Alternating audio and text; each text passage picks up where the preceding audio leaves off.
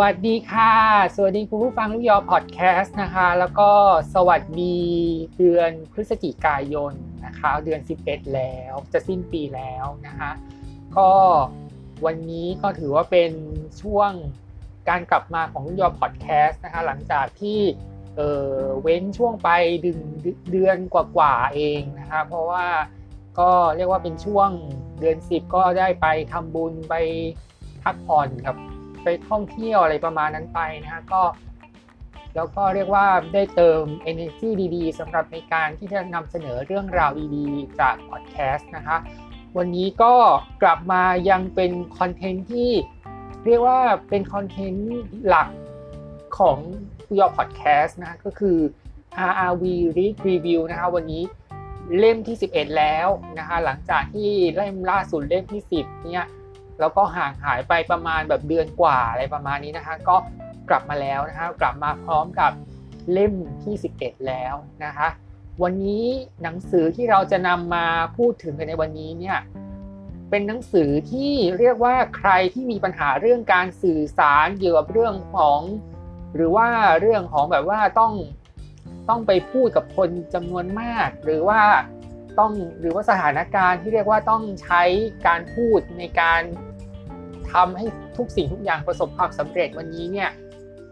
เรียกว่าใครที่กำลังหาหนังสือที่เรียกว่าเกี่ยวกับการพูด ซึ่งจริง ๆ เนี่ย มันก็มีมากมายนะในในในในท้องตลาดในร้านหนังสือที่คุณเออแบบหาขึ้นมา แต่ว่าบางทีเรื่องของเทคนิคของการพูดนั้นเนี่ยมันมันมันมันมีแตกต่างกันแต่ว่าเรื่องของการ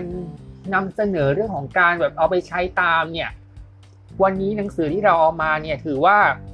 น่าจะตอบโจทย์ น่าจะตอบโจทย์กับ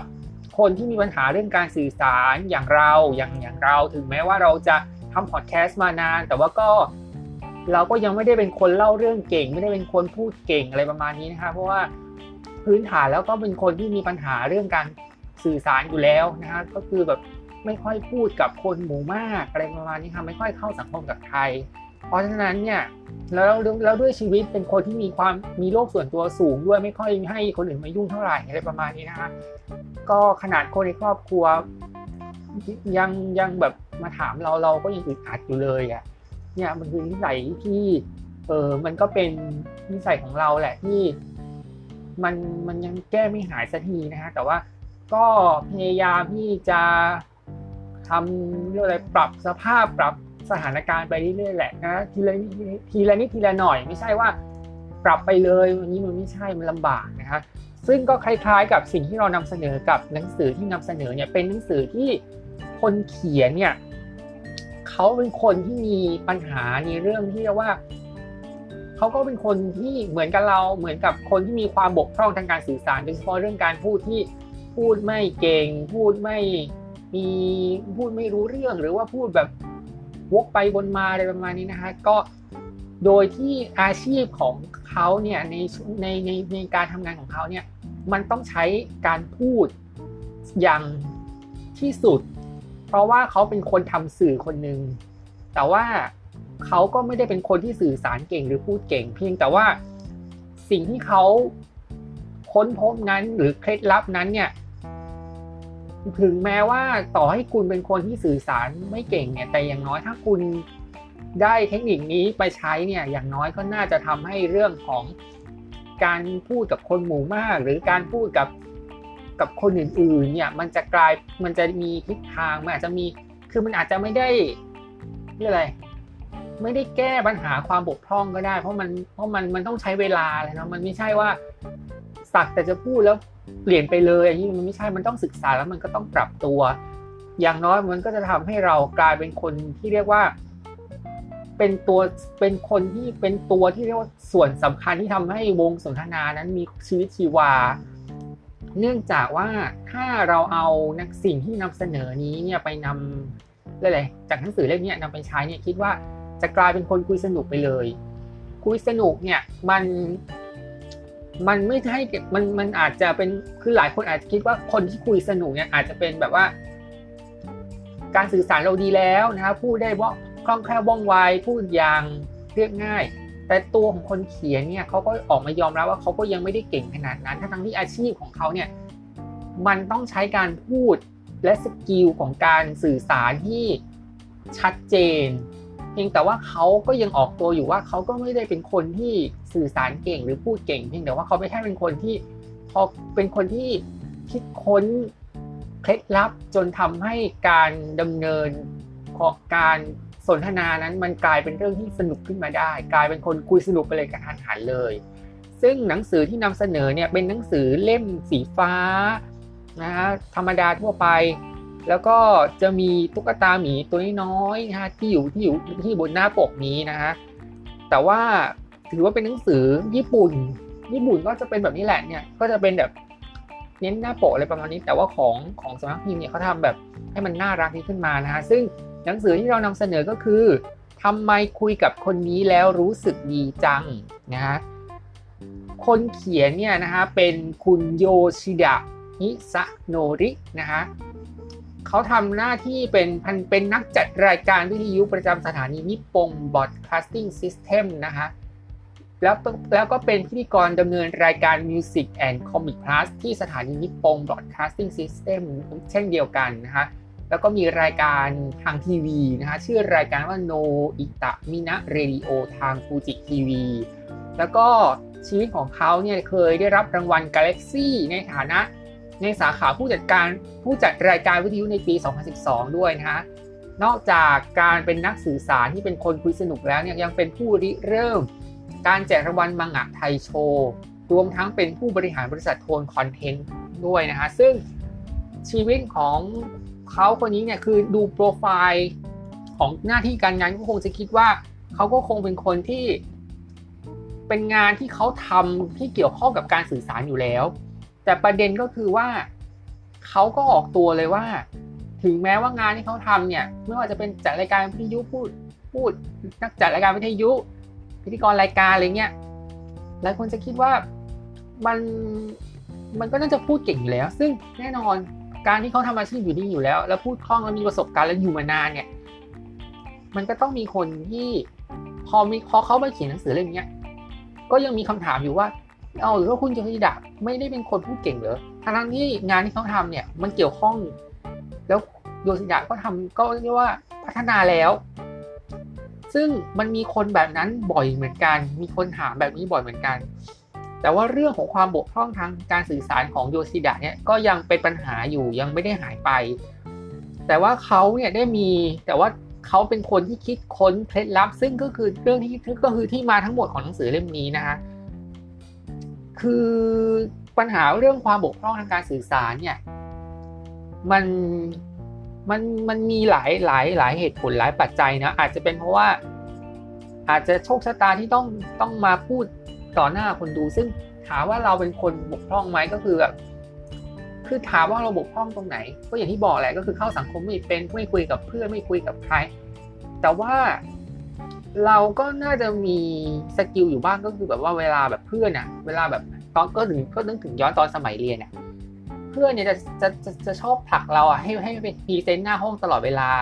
เราก็น่าจะพูดเก่ง แต่แต่เพื่อนหลายคนก็คิดว่าเออยุสกรพูดเก่งนะยุเราเราก็แบบว่านำเสนอเก่งงานก็เก่ง แต่รู้ไหมว่า ไอ้เวลา on stage ที่เราต้องไปพูดต่อหน้าเพื่อนเนี่ย เราต้องทำตัวยังไงอะเราต้องตัวเราต้องทํำยังไงในการที่แบบว่า ให้ให้มันให้มันนำเสนอได้คือความมั่นใจมีแต่แต่การแต่ว่าไอ้สกิลมันมันอาจจะไม่พร้อมก็ได้ ซึ่งความบกพร่องในการสื่อสารเนี่ย มันไม่ใช่สิ่งที่จะเปลี่ยนเป็นขาวดำได้ มันไม่ใช่เปลี่ยนโดยทันที มันต้องค่อยๆ ปรับปรุงไปทีละอย่างนะฮะแล้วก็ฝึกซ้ำๆแน่นอน จนสิ่งเหล่านั้นมันกลายเป็นนิสัยเราไปแล้ว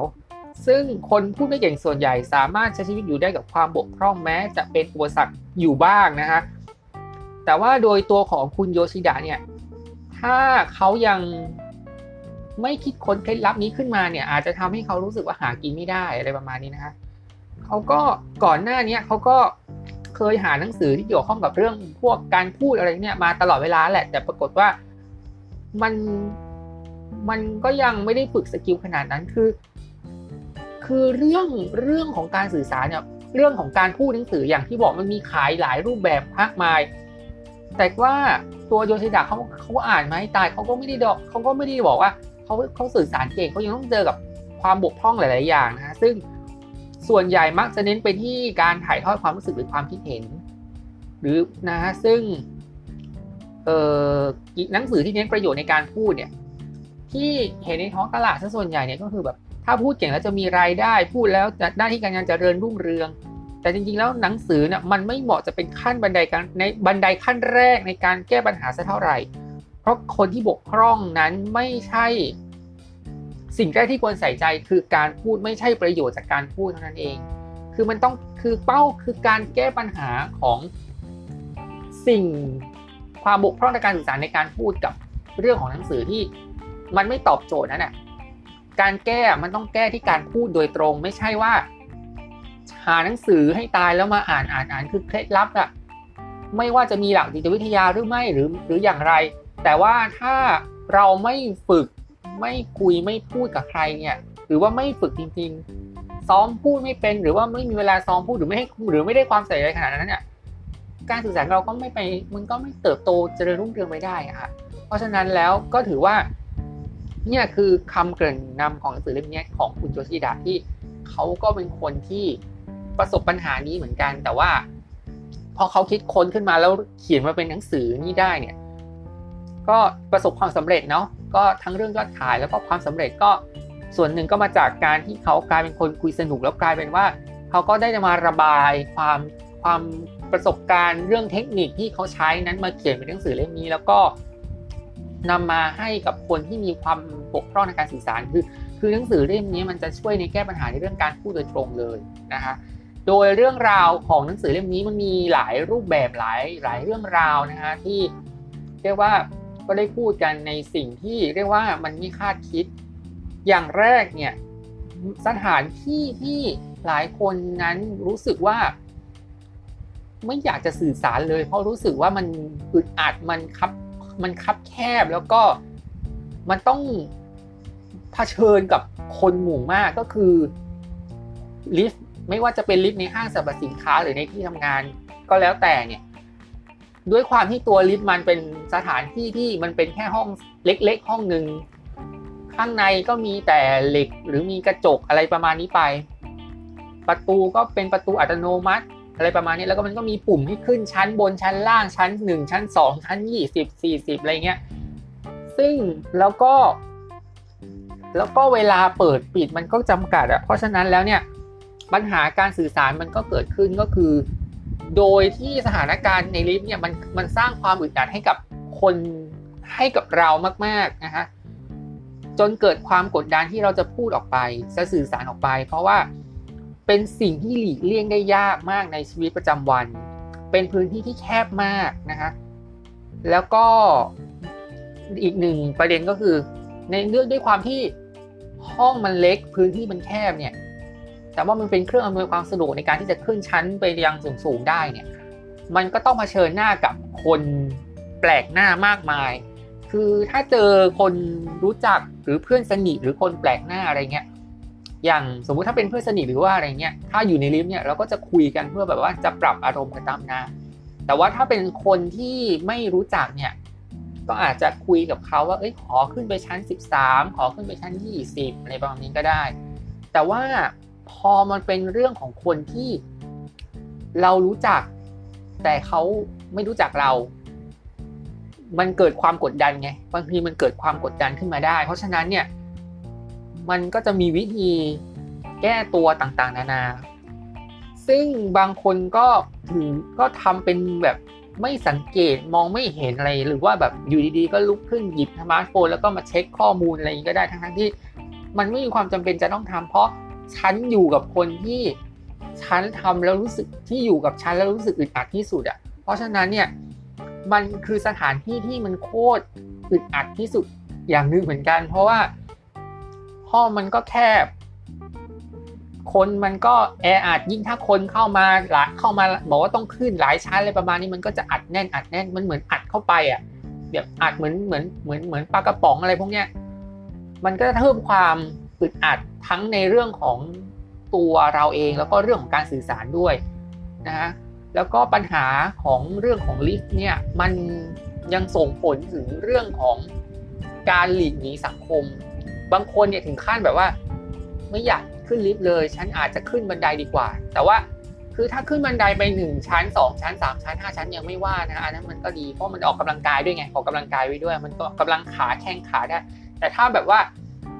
ขึ้นไปสิบกว่าชั้นเนี่ยแต่ฉันรู้สึกว่าฉันไม่สามารถใช้ชีวิตอยู่ในลิฟต์ได้ แล้วฉันกลัวว่าฉันจะต้องคุยกับคนอื่นเนี่ย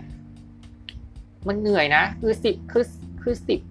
ยี่สิบชั้นยี่สิบชั้นสามสิบชั้นแล้วขึ้นโดยบันไดอะมันเสียแรงเปล่าๆมันกว่าจะถึงก็ใช้เวลาแล้วมันก็ไม่รู้ว่ามันจะล้าตอนไหน เพราะฉะนั้นแล้วเนี่ยก็ต้องปรับกันไป เพราะฉะนั้นแล้วเนี่ย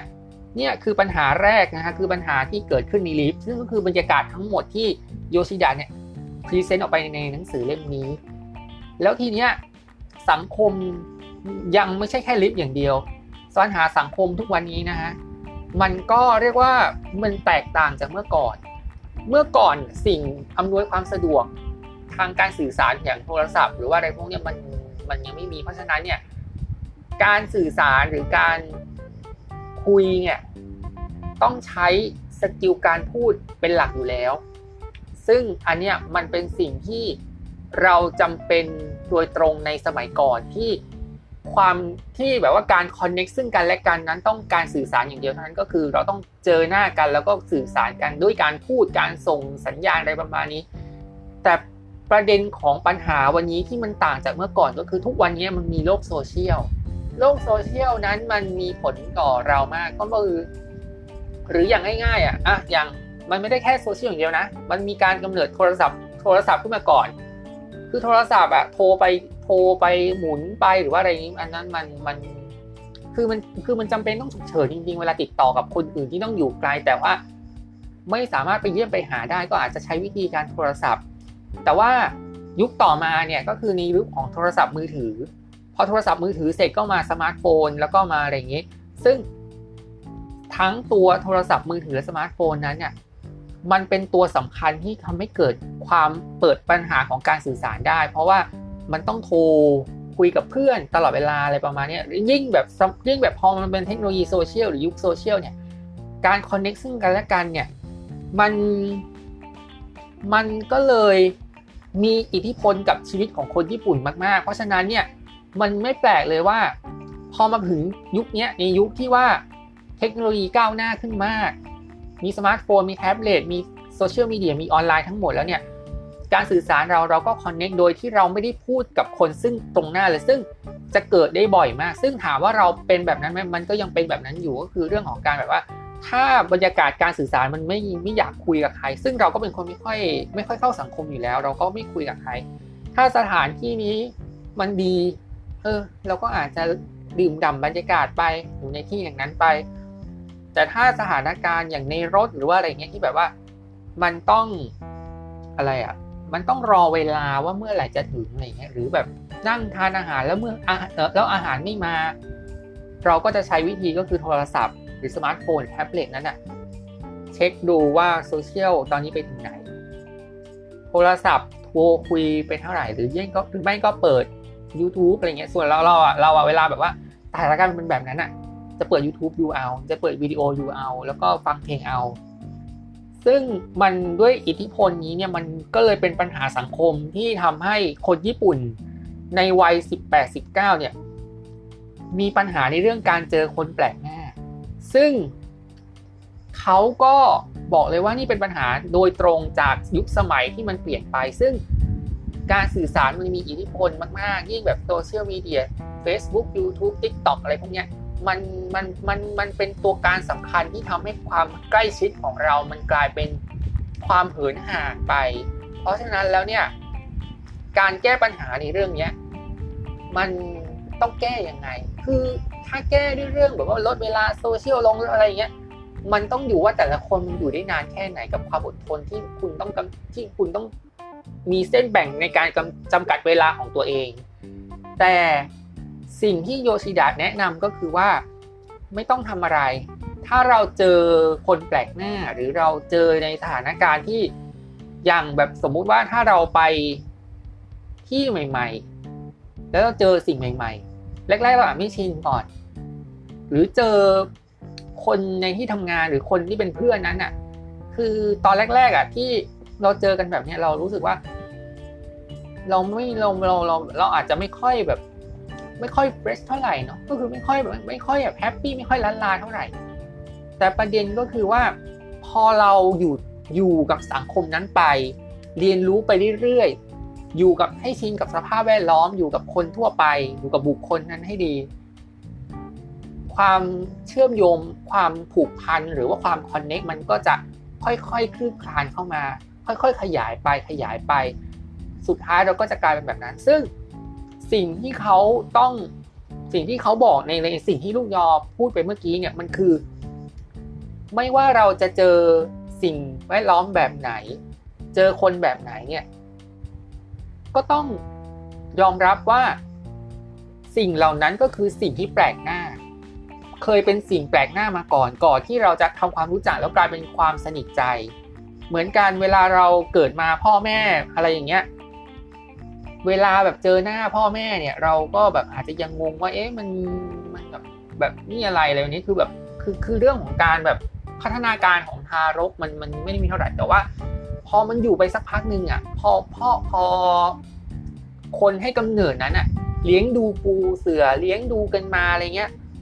สักพักเราก็จะชินเราก็จะเริ่มรู้เลยว่าเฮ้ยนี่แม่เรานี่หว่านี่พ่อนี่หว่า หรืออย่างเพื่อน อย่างตอนไปโรงเรียนใหม่ ๆ เนี่ย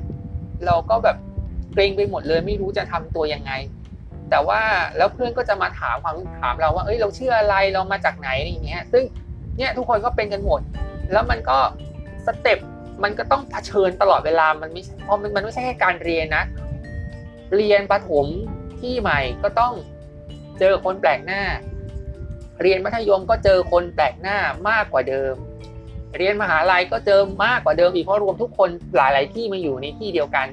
ที่ทำงานก็ต้องไปเจอกับพนักงานหลายหลายหลายสิ่งหลายคนหลายแผนกเหมือนกัน เพราะฉะนั้นเนี่ยสิ่งเหล่านี้มันคือสิ่งแปลกหน้าทั้งนั้นเลย แต่เราต้องอยู่กับมันให้ได้ แล้วเราค่อย ๆ เรียนรู้ศึกษา culture ค่อยๆทำความรู้จักคนเท่านั้นเอง พอเราเรียนรู้ไปเรื่อยๆเรื่อยๆเรื่อยๆตอนแรกเราอาจจะอึดอัด เราอาจจะไม่กล้าพูด แต่ว่า พอมันอยู่กับสิ่งแวดล้อมแล้วเริ่มสนิทกับคนมากขึ้นเนี่ย มันก็จะสนิทกันไปอะค่ะคือการอยู่กับคนแปลกหน้าเนี่ยมันหนีไม่ได้ แต่ว่าเราก็ต้องอยู่กับมันให้ได้ แล้วก็เรียนรู้ไปเรื่อยๆ เพราะฉะนั้นแล้วเนี่ยเราก็ต้องบอกว่า อย่างน้อยจากจุดนั้นจนถึงตอนนี้เราต้องยอมรับก่อนว่าไอ้คนใหม่ที่เข้ามามันคือคนแปลกหน้า ของกันและกันแต่ก่อน แต่ว่าเราก็ต้องอยู่กับมันแล้วเราก็ค่อยสร้างความสนิทสนมจากแล้วก็รู้จักไปเรื่อยๆ มากมาย แล้วเราก็จะกลายเป็นคนรู้จักทันทีนะคะ ในหนังสือเล่มนี้ยังมีการพูดถึงพิธีกรคนหนึ่งที่เรียกว่าเป็นพิธีกรแนวหน้าของญี่ปุ่นที่เรียกว่าคนที่ติดตาม Music Station อ่าเป็นรายการดังนะคะรายการดังเป็นรายการเพลงแบบแบบ live live stream ของญี่ปุ่นที่ทีวีอาซาฮีคือบรรยากาศจะคล้ายๆกับ K-POP อะ ที่แบบว่าเป็น M M Countdown Music Bank อะไรเงี้ยค่ะ แต่ว่าไอ้คอนเทนต์นั้นอะมันอยู่ญี่ปุ่น ซึ่งรายการ Music Station ของของรายการเนี่ยบอกเลยว่าดูแล้วอิจฉามาก อิจฉาญี่ปุ่นมากๆเลย เพราะว่าเขาเชิญศิลปินที่เรียกว่าที่เป็นชื่นชอบในในญี่ปุ่นนะคะ ก็ก็มีหลายหลายหลายวงนะ อย่าง Ayumi Hamasaki EXILE Koda Kumi NEWS Arashi V6 อะไรเงี้ยมีมีมีเยอะมาก แต่หนึ่งแต่ว่าสิ่งที่ตื่นตาตื่นใจก็คือมีศิลปินจากฝั่งตะวันตกเข้ามาร่วมรายการด้วยก็อย่าง Lady Gaga Taylor Swift Katy Perry One Direction ในเงี้ยค่ะเออเรียกว่าเป็นตัว top top ระดับโลกเขาก็เคยมาผ่านมาเยือนรายการแล้วนะคะ โดยที่ศิลปินทั้งหมดที่เชิญมาเนี่ยเขาก็ต้องเจอกับพิธีกรหญิง แต่พิธีกรหญิงเนี่ยเปลี่ยนหน้าไปเรื่อยๆเป็นเป็นช่วงระยะเวลาซีซั่นหนึ่งก็เปลี่ยนไปแล้วก็เปลี่ยนเป็นคนใหม่ แต่พิธีกรชายยังเป็นคนเดิมก็คือ เป็นคนสูงวัยอาวุโสแล้ว ใส่สูทใส่แว่นดำและซึ่งแว่นดำเป็นเอกลักษณ์ของเขานะฮะ เรากำลังพูดถึงทามูริค่ะทามูริเนี่ยเป็นพิธีกรที่เรียกว่าเป็นแถวหน้าของญี่ปุ่นเลยนะนอกจากการดำเนินรายการ Music Station ที่จริง ๆ มันหลายปีมาแล้วนะคะคือคือก่อนเราเกิดด้วยซ้ำอะซึ่งเป็นรายการที่อยู่มานานในในช่องของทีวีอาซาฮีแต่ว่าซึ่งละซึ่งในหนังสือเล่มนี้โยชิดะได้พูดถึงเรื่องของทาโมริไว้อยู่เหมือนกันเพียงแต่ว่าเขาไม่ได้พูดแนวบทเดียวจบอะ คือมันกระจายกระจายไปในในหนังสือเล่มนี้แต่ว่าเราก็ได้เก็บข้อมูลขึ้นมาว่าแล้วแล้วเราจะเป็นเราเราจะเป็นทาโมริยังไง ซึ่งทาโมริเนี่ยได้รับการขึ้นชื่อว่าเป็นคนคุยสนุก และเป็นนักสื่อสารแถวหน้าของญี่ปุ่นเลย เป็นพิธีกรแถวหน้าด้วย เคล็ดลับแรกที่อยู่ในหนังสือเล่มนี้ก็คือทามูริเนี่ยจะไม่มองสายตาของอีกฝ่ายนะเพราะว่าต่อให้เป็นการมอง ผ่านแว่นสีดำก็คือทาโมริมันจะเขาเขาจะเป็นเขาจะเป็น character เนี่ยคือแบบเป็นคุณลุงใส่แว่นดำแว่นดำนี่คือแบบปกปิดดวงตาของเรา เราไม่รู้หรอกนะว่าโดยในในหลังจากแว่นดำที่เราเห็นในตาเขาแบบไม่มีแว่นดำจริงๆเรายังนึกไม่ออกว่าเป็นยังไงเราเองก็ไม่เคยเห็นเหมือนกัน แต่การใส่แว่นดำเนี่ย ที่ทาโมริคือถึงแม้ว่าไอการมองอะเรามองแว่นดำเราคิดว่าเขาคงไม่รู้ว่าเขาสบตาเราหรือเปล่า แต่ว่า ถ้าทาโมริมองตามองตาอีกฝ่ายหนึ่งในในในในในที่คู่สนทนากำลังพูดเนี่ยเขาเขากลัวว่าแขกที่มาอาจจะประมาทก็ได้ เพราะฉะนั้นเนี่ยวิธีการมองคู่สนทนาเนี่ยจะต้องเป็นสิ่งที่ทามุริพูดฝ่ายพูดเท่านั้นไม่ใช่ว่าทามุริถามไปแล้ว แล้วทามุริมองตาซึ่งมันมันขัดแย้งนะก็คือแบบว่า เราก็ต้องมองตามองสปีดที่เขาพูด แล้วจะเข้าไปแต่ว่าจริง ๆ แล้วเนี่ย ถ้าเป็นคนที่บกพร่องปัญหาเรื่องอะไรเงี้ยบางทีถ้าเรามองตาเขาเราเราเราก็อาจอึดอัดเหมือนกัน แต่ว่าเขาก็กดดันเหมือนกัน ถ้ากลัวผู้ผู้สนทนาเราคิดว่าเรามันไม่น่าสนใจเลย วิธีนี้เนี่ยก็เป็นวิธีหนึ่งที่ สมมติว่าถ้าเราไม่มีไม่มีมีปัญหาเรื่องการสบตาหรือว่าอะไรพวกนี้ให้มองไปที่จมูกของคนที่เราสนทนาด้วย ราะระดับของสายตากับไปที่จมูกนั้นอะเขาอาจจะมองว่าเขาอาจจะยังกำลังดูเราอยู่ แต่ว่าจริงๆอะถ้าเราเป็นคนที่บกพร่องเรื่อง เราไม่ตบตาใคร เราอาจจะมองจมูก เพราะระดับมันจะใกล้เคียงกัน เพราะฉะนั้นเนี่ยพอมองแบบนั้นเนี่ยมันจะทำให้รู้สึกสบายใจทั้งสองฝ่าย ซึ่งเรื่องปัญหาการสบตาเนี่ยให้มองที่จมูกนะคะไม่ใช่ว่า มองที่ตาอย่างเดียวคือ ถ้ามองตากันแล้วคุณมีความยึดสัมพันธ์กันนะไอ้นั้นคุณจะมองหรือไม่มองมันก็เรื่องของคุณ แต่ว่าคนที่บกพร่องเรื่องการสบและการมองเห็นในเรื่องของการเข้าสังคมหรือการคุยกับใครเนี่ยจมูกคือสิ่งที่ต้องมอง เพราะว่ามันจะหลอกคนเพราะว่าผู้สนทนาก็จะหลอกเขาจะเขาจะเหมือนจะโดนหลอกไปด้วยว่าเฮ้ยฉันเล็งเธออยู่นะเล็งเธออยู่นะแต่ฉันน่ะบกพร่องมากเลยฉันดูจมูกเธอแทนอะไรประมาณนี้นะคะอีกอย่างของเคล็ดลับของทามุริก็คือ ตอนที่ทามุริเนี่ยอยู่ในรายการหรือเขากำลังดำเนินรายการเขาจะทำตัวเหมือนเป็นคนดู เหมือนเป็นผู้ชมในห้องส่ง เหมือนเป็นคนดูที่ดูในโทรทัศน์นะคะคนในห้องส่งพยายามทำให้ผู้ชมทางบ้านรู้สึกดี ด้วยการทำตัวสนุกสนาน ส่วนผู้ชมทางบ้านก็จะใช้วิธีปรับอารมณ์เพื่อให้สนุกกับการที่เราดูรายการ ซึ่งเขาเนี่ยก็คือทาโมริเนี่ยเป็นเหมือนทั้งสองอย่างเลยก็คือเป็นทั้ง คนดูในห้องส่ง และคนดูในที่กำลังดูโทรทัศน์อยู่ มันเป็นความเชื่อมโยงมันเป็นความคอนเนคกันว่าเขาทำตัวเหมือนกับคนดู มันก็เหมือนกับว่า รายการจะดีขึ้นหรือว่าอะไรเนี่ย คนดูดูแล้วเรารู้สึกยังไงกับเขาซึ่งตัวทาโมริเนี่ยเทคนิคเนี่ยเขาบอกว่า มันทำให้เขารู้สึกว่าเขาก็เหมือนกับคนในห้องส่งหรือคนดูในบ้านที่เขากำลังโฟกัสอยู่ ที่กำลังดูคู่สนทนาอยู่นะคะด้วยการนิ่งเงียบและทำตัวเป็นมิตร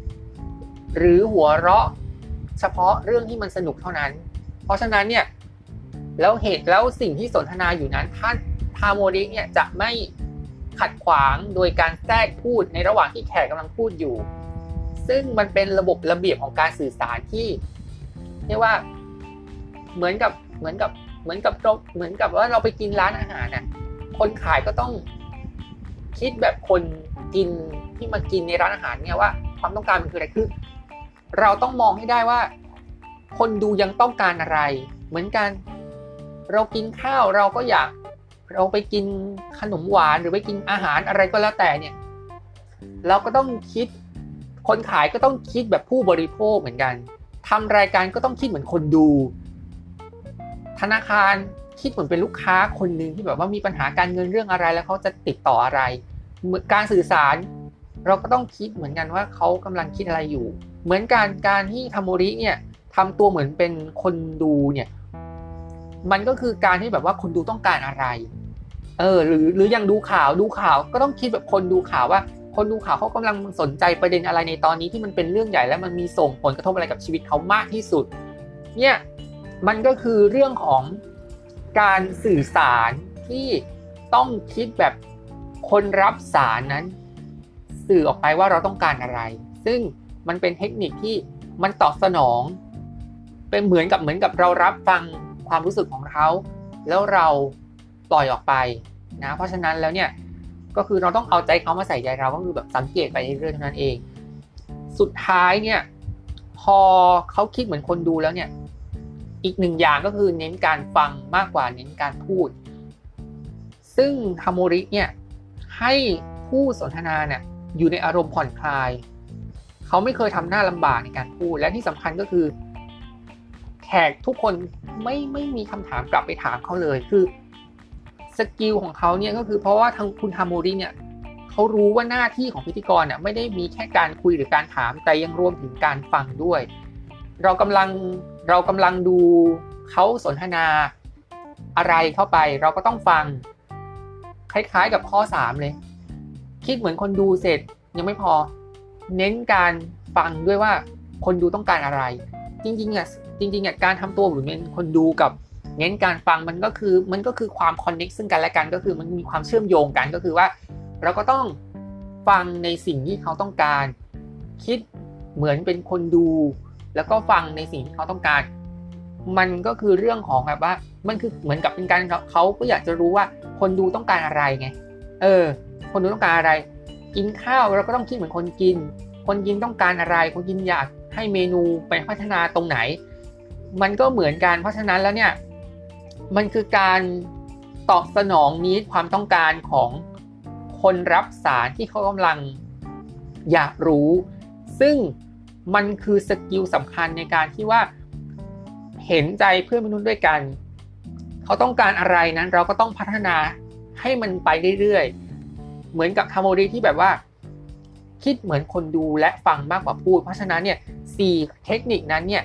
มันเลยกลายเป็นว่ามันคือซิกเนเจอร์ของทาโมริแล้วก็ทำให้การสนทนาของทาโมรินั้นเนี่ยมีเสน่ห์และกลายเป็นคนคุยสนุกและกลายเป็นพิธีกรที่ อยู่แถวหน้าของญี่ปุ่นในปัจจุบันจนถึงปัจจุบันนี้นะฮะซึ่งก็ถือว่าเป็นพิธีกรที่เรียกว่าเป็นสมบัติอย่างหนึ่งของญี่ปุ่นเหมือนกัน ก็คือตอนนี้อายุเยอะแล้วนะฮะเยอะแล้วคือคือเขาก็เป็นคนที่ทำงานพิธีกรมานานเพียงแต่ว่ามีสิสเตชันด้วยความที่ทำงานมานานมากเหมือนกันหลายปีแล้วนะหลายปีนี้ยังไม่มียกเลิกเลยนะคือถึงแม้ว่าโควิดหรือมีอะไรรูปแบบรายการอาจจะมีเปลี่ยนไปแต่ว่า เรื่องของคุณภาพเรื่องของคุณภาพการทำงานของคาโมริเนี่ยก็ยังดีไม่ไม่เปลี่ยนแปลงแล้วก็กลายเป็นคนคุยสนุกที่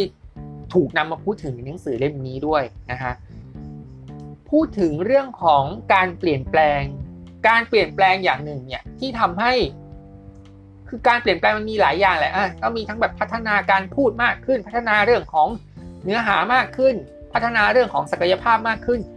แต่ว่าเรื่องลุกหรือเรื่องของโดยรวมนั้นอะมันก็มีผลต่อการสื่อสารเหมือนกัน อย่างสมมุติว่าถ้าเราเห็นคนคนหนึ่งเนี่ยแล้วก็แล้วเขากำลังรู้สึกว่า เฮ้ยเขาลดเฮ้ยอยู่ดีๆช่วงนี้เขาแบบ เฮ้ยตัวแบบเล็ก ๆ ไป แล้วก็อาจจะรู้ว่า เฮ้ยเขาเขาแบบว่าเฮ้ยแกแกไปแล้วแกหุ่นแบบเพียวผอมมากเลยแกไปทำอะไรมาอะไรเงี้ยหรือแบบไปทำไปเป็นเสริมความงามทา skincare อะไรประมาณเนี้ยหรือว่าแบบไปฉีดศัลยกรรมอะไรเงี้ย เห็นความเปลี่ยนแปลงของหน้าเพื่อนก็อาจจะงงว่าเฮ้ยแกไปทำอะไรมาแต่ว่าทั้งที่จริงอะฉันก็แค่ใช้ skincare ที่แบบว่ามันมันดีต่อผิวเราอะไรประมาณเนี้ยซึ่งมันก็คือความเปลี่ยนแปลงแต่ความเปลี่ยนแปลงอย่างหนึ่งที่เห็นได้ชัดเลย เห็นได้ชัดเลยก็คือว่าถ้าคุณเห็นคนคนนั้นเนี่ยเปลี่ยนทรงผมแบบเปลี่ยนไปอะทรงผมเปลี่ยนไปก็คือ ผมสั้นลง ผม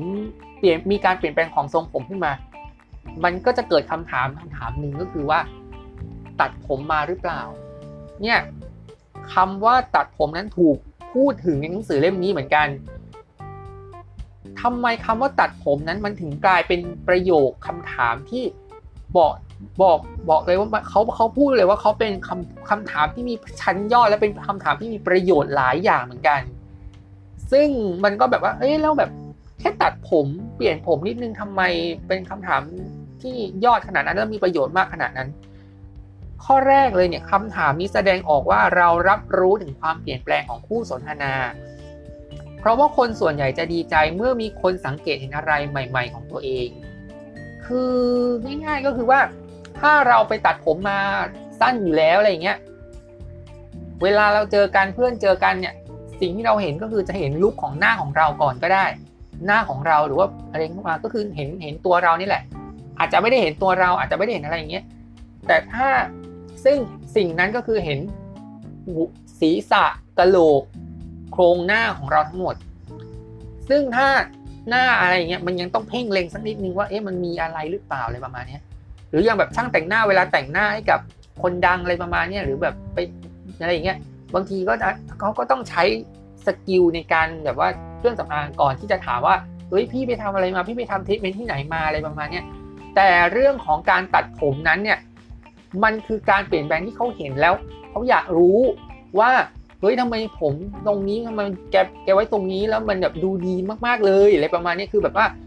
คือการเปลี่ยนทรงผมมันคือการกระตุ้นให้เขารู้สึกว่าเฮ้ยมันเกิดความเปลี่ยนแปลงต่อคู่สนทนาแล้วก็อยากรู้ว่าเฮ้ยที่ผมมันทรงผมมันเปลี่ยนไปอะไปตัดที่ไหนมา ทำไมแตัดแล้วสวยอย่างนี้หรือหรือกระทั่งเปลี่ยนสีผมอะเปลี่ยนสีผมหรือทำผมอะไรเงี้ยเราก็รู้สึกว่าเฮ้ยทำผมสวยจังไปทำร้านไหนมาเปลี่ยนสีผมเนี่ยผมเปลี่ยนสีผมสีอะไรอะไรอย่างเงี้ยแนะนำยาย้อมผมที่แกใช้อะเป็นแบบไหน ก็คือแบบมันคือความเปลี่ยนแปลงที่ชัดเจนแล้วเขาจะเกิดความสงสัยเกิดคำถามว่าทำไมผมเธอถึงเปลี่ยนไปอะเออ ซึ่งมันคือมันคือข้อดีข้อแรก ต่อไปก็คือคำถามนี้มันง่ายที่สุด แล้วก็ไม่มีภาระอีกฝ่าย ภาระอีกฝ่ายไม่มีอะไรเลย ก็แค่แบบว่าเขาก็บอกมาเลยว่าเฮ้ยไม่ได้ทำอะไรนะอะไรประมาณนี้แค่แบบสระผมให้ดีหรือแบบนี้หรือถ้าจะไปตัดผมเนี่ย ก็ไปก็ยอมรับว่าตัดผมไงฉันไปตัดผมที่ร้านในห้างมา ราคามันอาจจะแพงนิดนึง แต่ว่าผมเขาดูแลทรีตเขาดูแลเขาสระผมทรีทเมนต์มาอย่างดี ผมก็เลยดูดีมีสุขภาพดีอะไรประมาณนี้คือมันมันเป็นคำถามที่เขารู้สึกว่า ไม่ต้องคิดให้วุ่นวายอะก็พูดออกไปเลยอย่างเงี้ยแล้วก็เราก็รู้สึกว่าเฮ้ยเขาเขาโฟกัสกับเราเขาสนใจเรา มันไม่ได้เพิ่มภาระให้เราเลยนะฮะต่อมาข้อต่อไปก็คือเพราะเป็นคำถามที่เกี่ยวข้องกับผู้โดยตรงทำให้เขาได้เปิดโอกาสได้พูดคุยมากขึ้น ก็คือ มันชัดเจนเห็นอย่างที่บอกแหละว่าพอมันมีการเปลี่ยนแปลงเรื่องของผมเรื่องของอะไรพวกเนี้ยคือเขาก็น่าจะตอบพอตอบแล้วมันก็กลายเป็นว่า ให้เขาได้พูดในความในใจว่าเฮ้ยที่ฉันเปลี่ยนแปลงทรงนี้ออกมาเพราะว่าฉันไปตัดร้านนี้มานะฉันทำทิทเมนต์ร้านนี้มาอะไรประมาณนี้นะฮะต่อมาก็คือ เพราะเป็นการแสดงออกถึงความใส่ใจของเราที่มีต่อเขา ก็คือ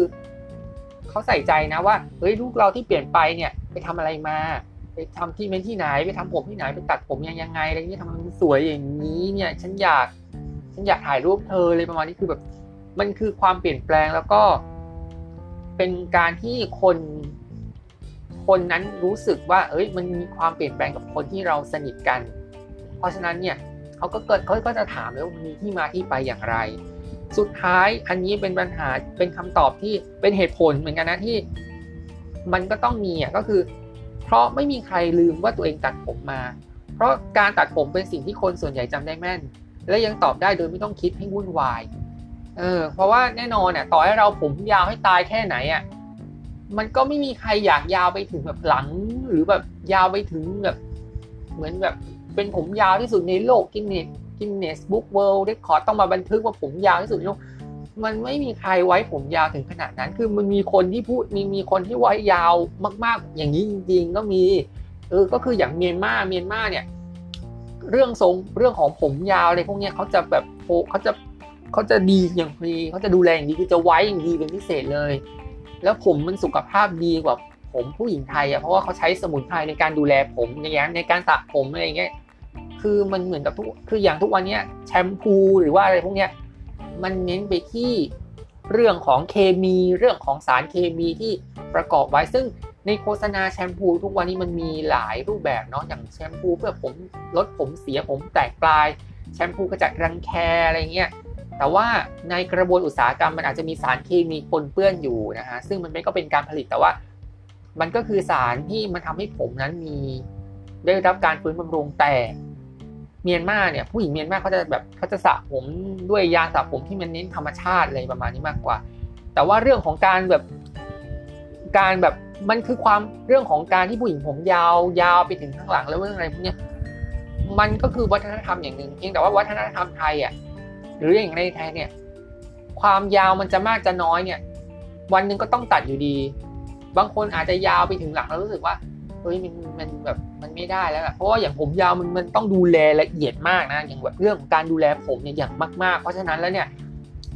เขาอาจจะรู้สึกว่า พอใช้ชีวิตอยู่กับผมยาวจนมาถึงระดับที่ว่าเราอยากจะเปลี่ยนแปลงตัวเองแล้วก็อาจจะหาวิธีโดยการไปเล็มผมก็ได้ไปตัดผมเพื่อให้มีความเปลี่ยนแปลง หรือทำให้ทรงผมมันเป็นระบบระเบียบมากขึ้นอะไรเงี้ยค่ะ คือแล้วแต่นะคือแต่ละคนมันมีความมันมีเซ็ตไม่เหมือนกันบางคนอยากบางคนแบบพอผมยาวไประดับหนึ่งก็อยากตัดผมสั้น บางคนก็อยากจะ หรือว่าอยากไว้ผมยาวอยู่ แต่ว่าไม่อยากยาวมากกว่านี้คือแบบหรือแบบหรือแบบยาวเกินไปแล้วอะไรเงี้ยอยากจะเล็มอยากจะตัดผมให้มันเหลือระดับตรงนั้นหน่อยอะไรประมาณเนี้ยคือเรื่องทรงผมเนี่ยมันก็เป็นเรื่องของแต่ละคน มันเป็นเรื่องแต่ละคนอยู่แล้วก็คือแบบว่า อยากไว้ผมสั้นผมยาว หรือว่าอยากตัดผมสั้นผมยาวอยากตัดผมสั้นหรือว่าอะไรเงี้ย อยู่ที่ตัวเขาเขาอยากเปลี่ยนอะไรมันก็เรื่องของเขานะฮะไม่ใช่ว่าเอาเราเอาไปบังคับว่าอะไรอย่างเงี้ยมันไม่ใช่ แต่ว่าเรื่องของการตัดซึ่งเรื่องของการตัดผมเนี่ยพอพอเขาตัดผมขึ้นมาแล้วเนี่ยเรารู้สึกว่าเฮ้ยมันมีความเปลี่ยนแปลงอะไรบางอย่างในในตัวของเขาอะ เราก็อยากรู้คำตอบว่าเฮ้ยทำไมเพื่อนฉันแบบ ผมเปลี่ยนไปอะไรเงี้ยทรงผมใหม่ทำไมเบอร์ดูดีขนาดนี้ ซึ่งมันก็สอดคล้องกับสิ่งที่แบบว่า มันไม่มีอะไร มันไม่มีทางที่แบบว่า มันจะไว้ผมยาวไปตลอดอะ มันก็ต้องมีสักวันหนึ่งที่เขาจะต้องปรับแต่งทรงผมเปลี่ยนทรงผมไปเรื่อยๆแหละอาจจะเปลี่ยนทรงผมอาจจะเปลี่ยนสีสีผมหรือว่าอะไรอย่างนี้ซึ่งมันก็คือเรื่องปกติค่ะ มนุษย์มันก็ต้องมีจุดสิ้นสุดจุดขีดขีดจำกัด แล้วก็มีการเปลี่ยนแปลงเพราะฉะนั้นแล้วเนี่ยสิ่งที่พูดเรื่องของคำถามเนี่ยมันมีประโยชน์มากมาย มันช่วยในเรื่องมันมันมันเป็นเรื่องของการเปลี่ยนแปลง แล้วเป็นคำถามที่ไม่ไม่เยินเยอะไม่ไม่ไม่วอไม่วอแวมันตอบง่ายอยู่แล้ว ใส่ใจกับเขาโดยตรงนะใส่ใจของเขาโดยตรง แล้วเปิดโอกาสให้เขาได้เปิดใจ แล้วก็อีกอย่างก็คือว่ามันเป็นเรื่องปกติอยู่แล้วที่อยากเขาเขาก็ต้องตัดผมอยู่ดี เนี่ยมันคือเหตุผลของว่า ตัดผมมาเหรือคำถามที่ดูเหมือนแบบไม่ไม่เหมือนแบบเหมือนเป็นเรื่องอะไรแบบแปลกๆอะไรแบบมันเห็นความเปลี่ยนแปลงของเราแต่ว่าประโยชน์มันเยอะทีเดียว ทีนี้มาพูดกันหนึ่งอีกหนึ่งเรื่องสุดท้ายก็คือเป็นเรื่องที่แน่นอนในประเทศไทยเนี่ยศีลห้ามันก็มีอยู่แล้วเรื่องห้ามพูดปดห้ามพูดเท็จอะไรเงี้ย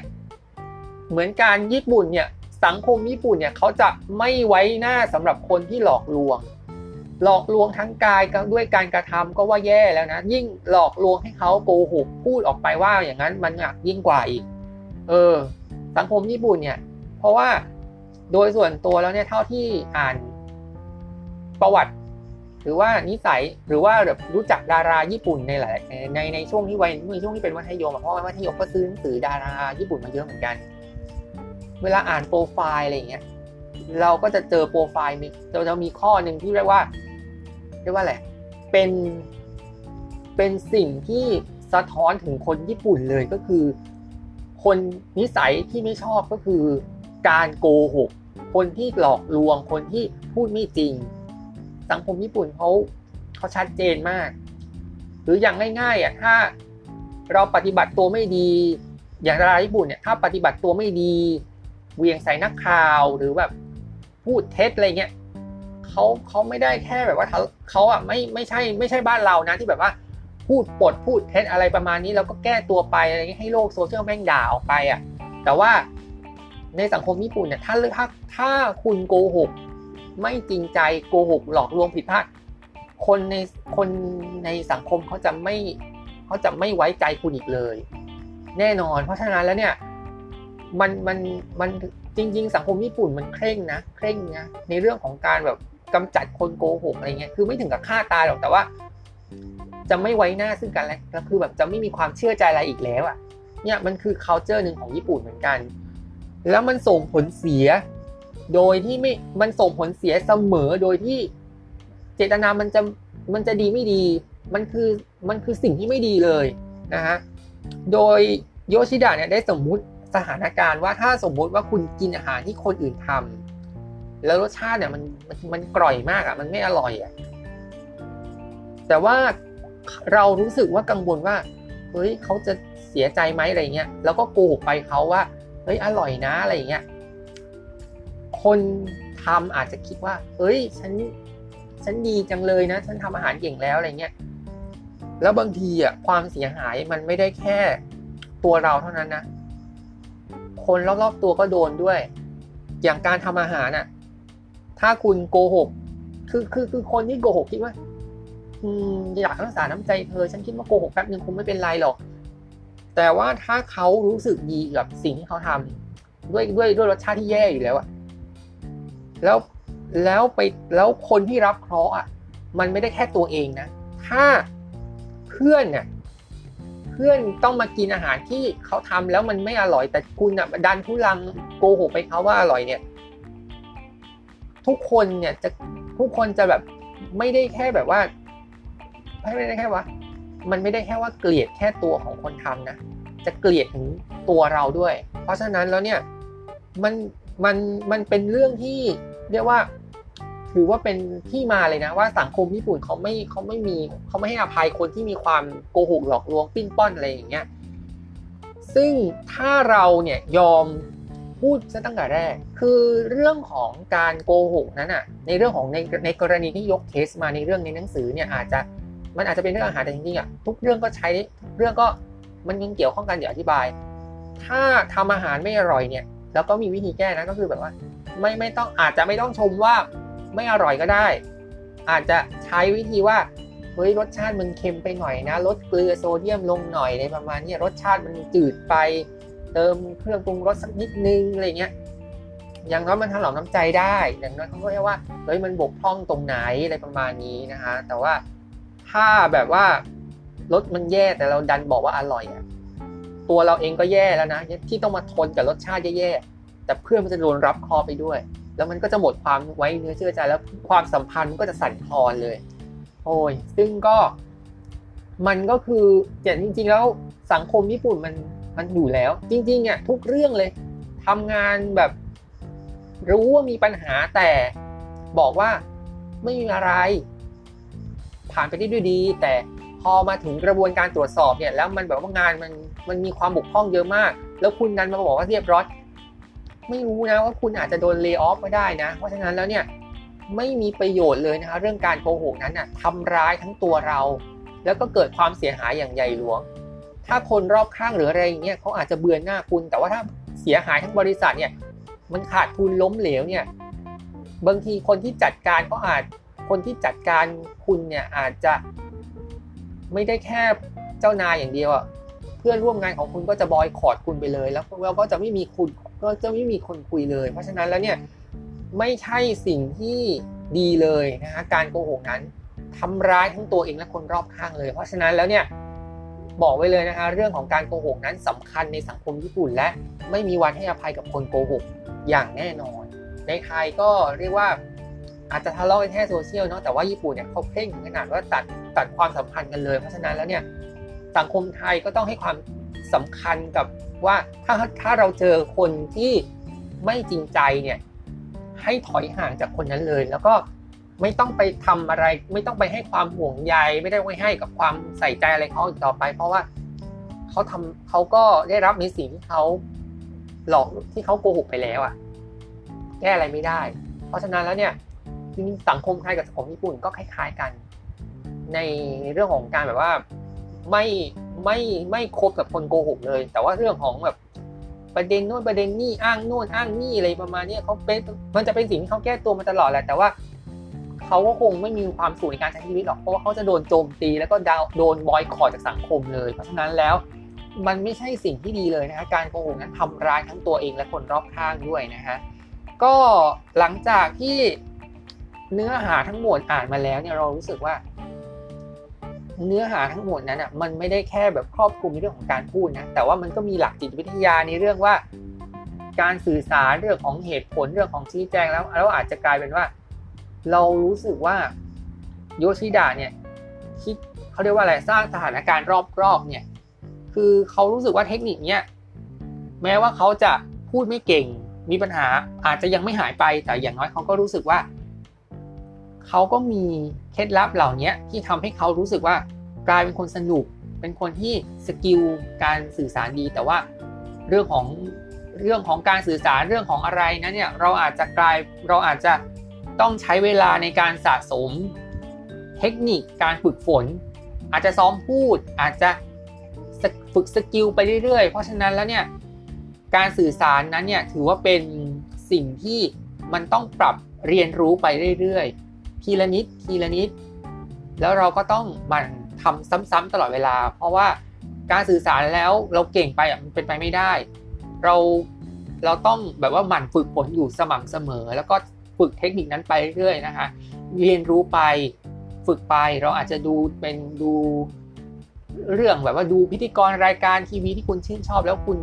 อาจจะมีเทคนิคยึดสกิลของเขาโดยที่เขาไม่ได้เสียหายเท่าไหร่ แต่ว่าเราได้ skill เขามาเพียงอะไรนี้คือมันมีเทคนิคมากมายนะที่เออลองลองไปลอง search ในอินเทอร์เน็ตดูนะครับเพราะว่าคือเชื่อว่าหนังสือเล่มนี้มันมันมันมันมันสามารถที่จะทำให้ เราเข้าใจว่า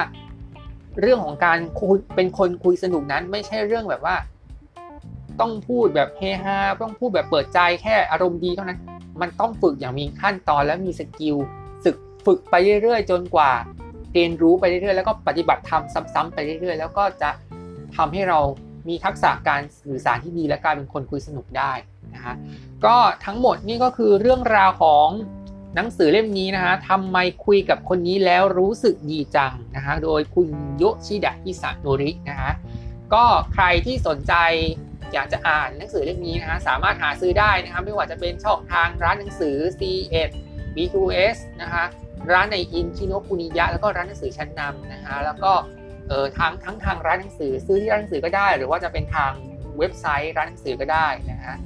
ส่วนใครที่แล้วก็มีทางแล้วก็เลือกแล้วก็แล้วก็สามารถที่จะเลือกอ่านทางอีบุ๊กก็ได้นะฮะผ่านเออสมาร์ทโฟนแท็บเล็ตนะฮะแต่ว่าถ้าอยากได้หนังสือเล่มนี้จากสำนักพิมพ์จริง ๆ แล้วได้ส่วนลด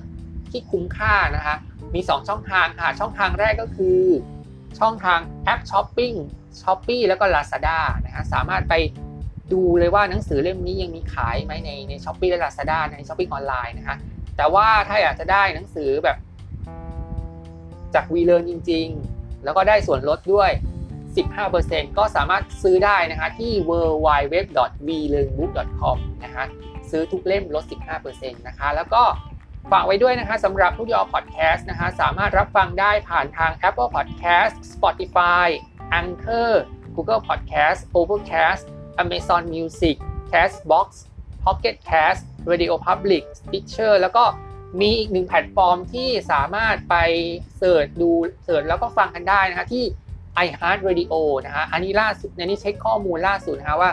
เออลูกยอพอดแคสต์มีกระจายพอดแคสต์เพิ่มเติมอีกหนึ่งช่องทางที่ iHeart ด้วยนะฮะก็สะดวกทางไหนฟังไหนทางไหนเป็นประจำก็ไปฟังกันได้ในในที่คุณสะดวกนะฮะแล้วก็ช่องทาง YouTube Channel ช่องลูกยอสกอนด้วยนะฮะอย่าลืมกดไลค์กดแชร์กด Subscribe แล้วก็ กดกระดิ่งแจ้งเตือนด้วยจะได้ดูคลิปใหม่ๆก่อนใครนะฮะแล้วก็ขอขอบพระคุณคุณผู้ฟังทุกคนที่ติดตามรับฟังมาตั้งแต่ต้นจนจบนะฮะถ้าการพูดอะไรก็ยังพูดได้ไม่ไม่คล่องเท่าเดิมนะครับ เพราะว่าเราก็ต้องพยายามอธิบายไปเรื่อยๆ แต่ว่าก็จะพัฒนาให้ให้ให้ให้ให้ให้มันมีเรื่อยๆไปนะทั้งเรื่องของเนื้อหานะฮะแล้วก็เรื่องของการเตรียมข้อมูลหรือว่าอะไรนี้ด้วยนะก็กดอย่าลืมไปให้กำลังใจลูกยอพอดแคสต์แล้วก็ช่องทาง YouTube ด้วยนะคะ กดไลค์กดแชร์กด subscribe และกดติดตามกันเยอะๆนะคะ วันนี้ก็ขอขอบคุณคุณผู้ฟังทุกๆคนที่รับฟังมาตั้งแต่ต้นจนจบนะคะ แล้วก็พบกันใหม่ใน EP ต่อไปสำหรับวันนี้ สวัสดีค่ะ